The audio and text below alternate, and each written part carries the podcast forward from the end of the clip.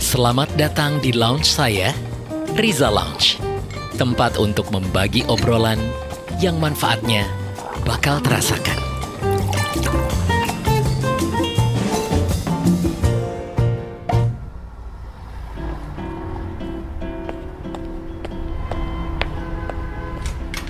Ya, nama aku uh, Rina. Aku kerja di sebuah advertising agency sebenarnya udah 10 tahun.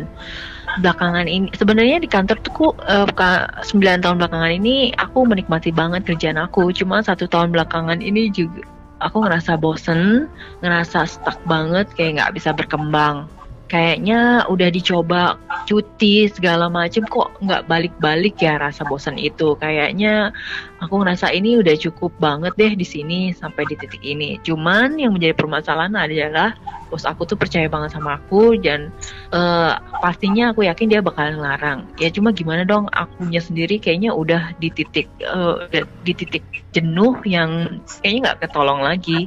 Kayak aku berniat bakalan uh, resign dalam waktu dekat sih, tapi nggak tahu harus gimana gitu ya ngadepin uh, argumentasi si bos itu sih.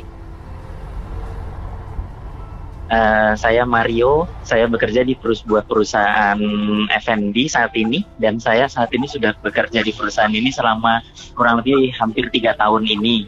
Saya mau sedikit kasih tahu ini Pak uh, mengenai pekerjaan saya di sini. Jadi saya di sini tuh selama tiga tahun belakangan ini saya sudah mengajukan resign itu dua kali pak.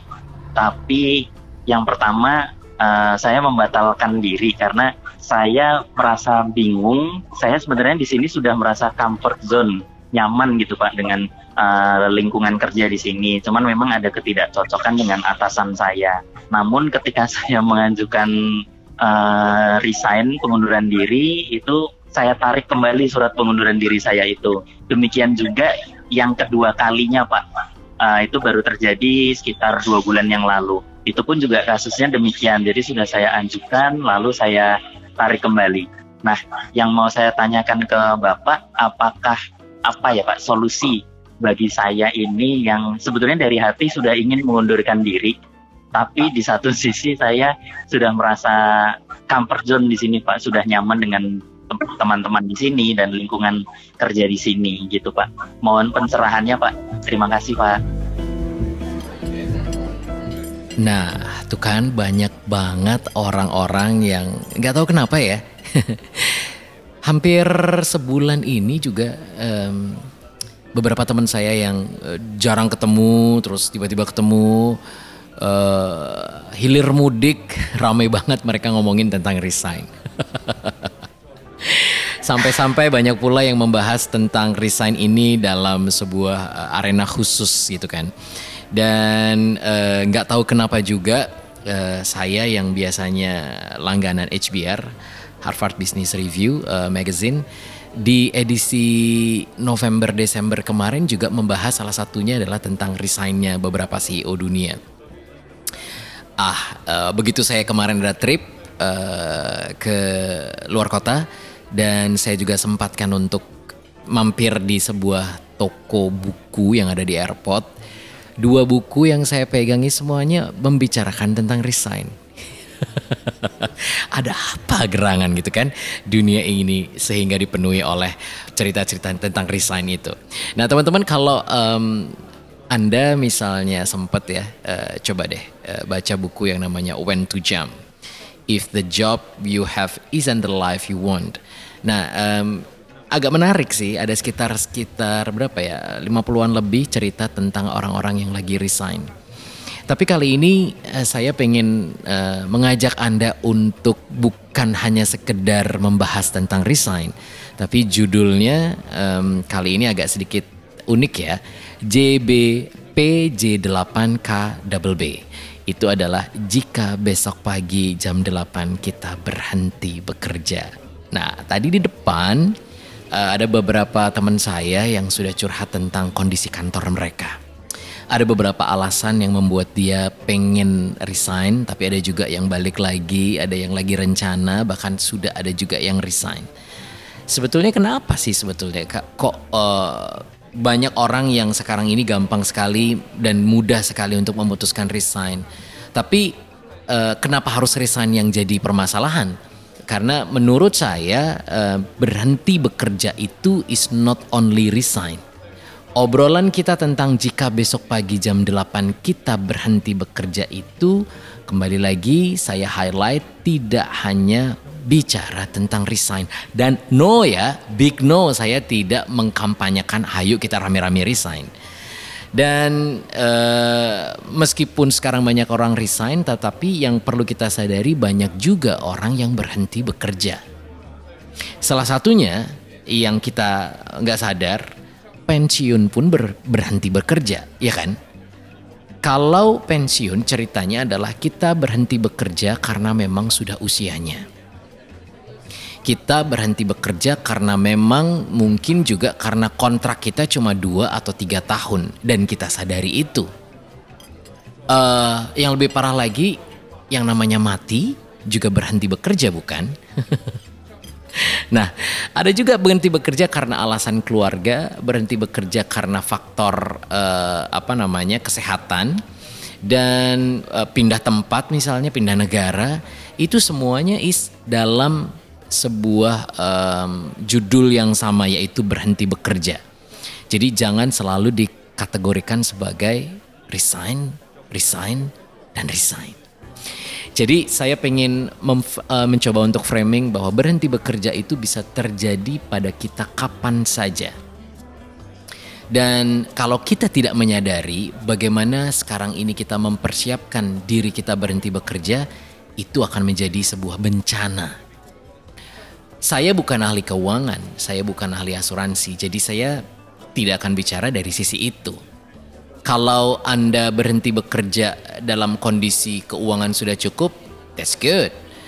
Saya appreciate itu sebuah keputusan yang mungkin nggak perlu dipertimbangkan lagi. Tetapi kalau Anda ternyata memang harus banget terpaksa berhenti bekerja dikarenakan hal-hal yang uncontrollable yang dulunya tidak direncanakan, nah anda harus berpikir bagaimana kita semuanya mempersiapkan posisi itu. Hmm, coba deh. Saya pengen ajak Anda dengerin yang satu ini. Pelan-pelan ya. Ini adalah suara uh, Pangeran Henry. Tahu kan Pangeran Henry? Dia adalah suaminya Meghan Markle. Nah, kita dengerin dulu yang satu ini. I also know that you've come to know me well enough over all these years to trust that the woman I chose as my wife upholds the same values as I do, and she does. And she's the same woman I fell in love with. We both do everything we can to fly the flag and carry out our roles for this country with pride. Once Megan and I were married, we were excited, we were hopeful, and we were here to serve. For those reasons, it brings me great sadness that it has come to this. The decision that I have made for my wife and I to step back is not one I made lightly. It was so many months of talks after so many years of challenges. And I know I haven't always gotten it right, but as far as this goes, there really was no other option. We are taking a leap of faith, so thank you for giving me the courage to take this next step. Yes, tadi udah Anda dengar baik-baik ya, statement dia yang dilakukan di awal tahun ini di depan publik, di depan media dia mengatakan bahwa dia mengundurkan diri dari statusnya sebagai anggota besar keluarga, eh, keluarga kerajaan. Pertanyaan saya, itu berhenti bekerja bukan? Iyalah, iya kan? Dia menurunkan statusnya, dia menghentikan tugasnya sebagai seorang uh, utusan dari keluarga kerajaan dan memilih pindah ke sebuah negara lain dan memutuskan untuk menjadi negara, uh, eh, warga negara biasa, masyarakat biasa. Dan dia beserta istrinya Meghan Markle juga memutuskan untuk uh, menjadi orang biasa yang mencari pekerjaan biasa. Buat saya sesuatu yang sangat surprise dibandingkan cerita-cerita teman saya yang lain, bukan karena membedakan, tapi sosok dia yang sudah internasional, sosok dia yang semua orang di dunia tahu dan ah, siapa pun memimpikan jadi anggota keluarga kerajaan. Yang hidup enak ya kan? Ke mana-mana berkecukupan, berlebihan pula dan uh, tingkat keamanannya dijamin karena dijaga oleh kanan kiri oleh tentara dan lain sebagainya. Tapi ternyata kenapa seorang pangeran Henry pun memutuskan untuk berhenti bekerja? Dalam statement terakhir tadi ada satu kalimat yang saya tertarik mengenai life balance. Dia mencari sebuah proses hidup yang tenang. Dia pengen hidup menjadi dirinya sendiri dia pengen menikmati bagaimana kehidupan sebagai manusia yang seutuhnya, bukan karena siapanya dia, bukan karena saudaranya di uh, siapa, bukan karena anaknya, cucunya siapa, tetapi dia pengen menikmati hidup sebagai dirinya sendiri. Nah, kita sebagai orang biasa berhenti bekerja harus pula kita sadari, bahkan saat kita sedang memulai pekerjaan baru kita harus camkan pada diri kita sendiri seandainya besok pagi jam 8 kita berhenti bekerja lalu kita harus melakukan apa ya?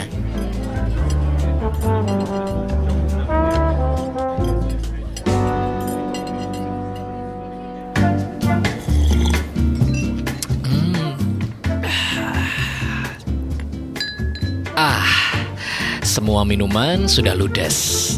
Waktunya cabut untuk kerja lagi, tapi jangan lupa besok mampir lagi ya di Riza Lounge.